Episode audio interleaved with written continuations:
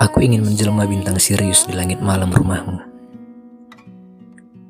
Kau tinggal buka jendela atau keluar pintu. Kau bisa melihatku, bahkan dengan mata telanjang sekalipun. Aku tak ingin seperti bintang Icarus yang jauh dan sunyi itu. Aku harus menempuh jarak sembilan miliar tahun cahaya, hanya untuk memperlihatkan sinarku padamu. Aku tahu kau tak suka menunggu, sampai aku terlalu tua dan lama, sampai jarak tak lagi perihal angka. Aku akan menjelma supernova, menjadi terang, menjadi hilang, menjadi baru, menjadi kamu.